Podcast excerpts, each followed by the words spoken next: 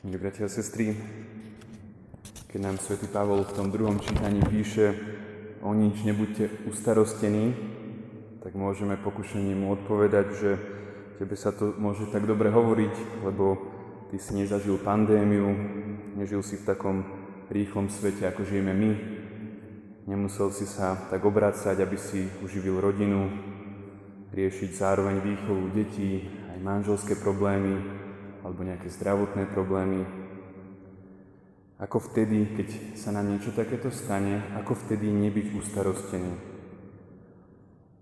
Táto dobrá rada, ktorú nám svätý Pavol dal, však ide akoby z tej druhej strany. Teda, že Boží pokoj, ktorý prevyšuje každú chápavosť, ako píše Pavol, uchráni vaše srdcia a vaše mysle vtedy, keď budete najskôr dôverovať Kristovi a v každej chvíli mu modlitbou, prozbou a so zdávaním ďaky prednášať svoje žiadosti. Čiže nedá sa, milí bratia a sestry, iba tak hodiť do kľudu, ako sa to hovorí v jednom filme, ale Boží pokoj môžeme zakúšať, keď uprostred všetkých našich ťažkostí budeme Bohu úplne dôverovať. Keď sa dostaneme k tomu dnešnému podobenstvu, čo hovorí Kristus v Evanieliu, tak uh, môžeme rozmýšľať, čo nám tým chcel povedať. V prvom rade vidíme vec, že Kristus mal určite rád vinice, lebo keby to tak nebolo, tak by sme nečítali už tretiu nedelu po sebe tretie rôzne podobenstvo o vinici.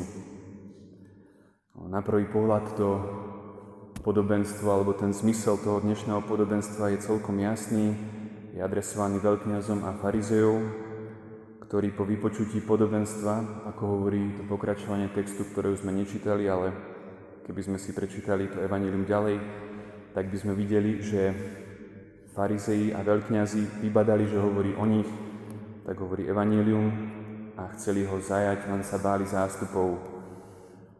Teda podobenstvo hovorí v tom prvom význame to, že vodcom židovského ľudu sa ich podiel na Božom kráľovstve vezme, pretože neprinášajú požadovanú úrodu, chcú si privlastniť vinicu, teda Božie kráľovstvo, ktoré im nepatrí, a dokonca prenasledujú hospodárových sluhov, teda prorokov, a niektorých dokonca zabijú a takisto naložia aj s hospodárovým synom, teda Božím synom. Týmto významom sa ale posolstvo dnešného podobenstva vôbec nevyčerpáva. Tá otázka, ktorá je pred nás postavená, je tá, že či môže človek odmietnúť hlboký pokoj, svoje nekonečné šťastie a najvyššie dobro. No evidentne môže, hoci je to veľmi nerozumné. A žiaľ, často to aj robí, často to robíme. Židia odmietli Božieho spasiteľa, najväčší a najlepší dar, ktorý človek kedy dostal, a my dnes často môžeme počuť dokonca aj, aj od niektorých dobrých katolíkov napríklad také veci ako nemôžem veriť vo sviato zmierenia, alebo neverím v neomilnosť učenia cirkvy, alebo niekto povie, že nemôžem veriť v Božiu pomoc, musím sa spoliehať len sám na seba. Dôležitejšie, milí bratia a sestry, ako to, čo zaznieva proti pánovi, je skôr to, prečo to tí ľudia hovoria. Pritom prídeme nie vždy, ale dosť často nakoniec k tomu, že ten koreň je ich spôsob života. Nemôžem veriť vo sviato zmierenia, pretože žijem zle. Nechcem sa vzdať nejakého konkrétneho hriechu alebo hriechov a zmieriť sa s Bohom. Rozum vtedy človek používa na to, aby vytváral umelé pochybnosti a ako by si ušil nejaký plášť, ktorým by sme zakryli naše pravé pohnutky. Tak to bolo aj so svetým Augustínom, ktorý, ako neskôr priznal, odmietal pred svojim obrátením božskú pravdu jedine kvôli svojmu spôsobu života, že sa mu to nehodilo. Môžeme vidieť, milí bratia a sestry, akoby tri druhy nečistôt, ktoré sa usádzajú na okno našej duše a bránia lúčom Božej milosti, aby k nám prenikali. Tým prvým je nečistota telesná, alebo bezúzná láska k radostiam tela. Potom druhou nečistotou je nečistota peňazí alebo bezbrehá túžba po majetku. A tou treťou je egocentrická nečistota, teda sebectvo, egoizmus.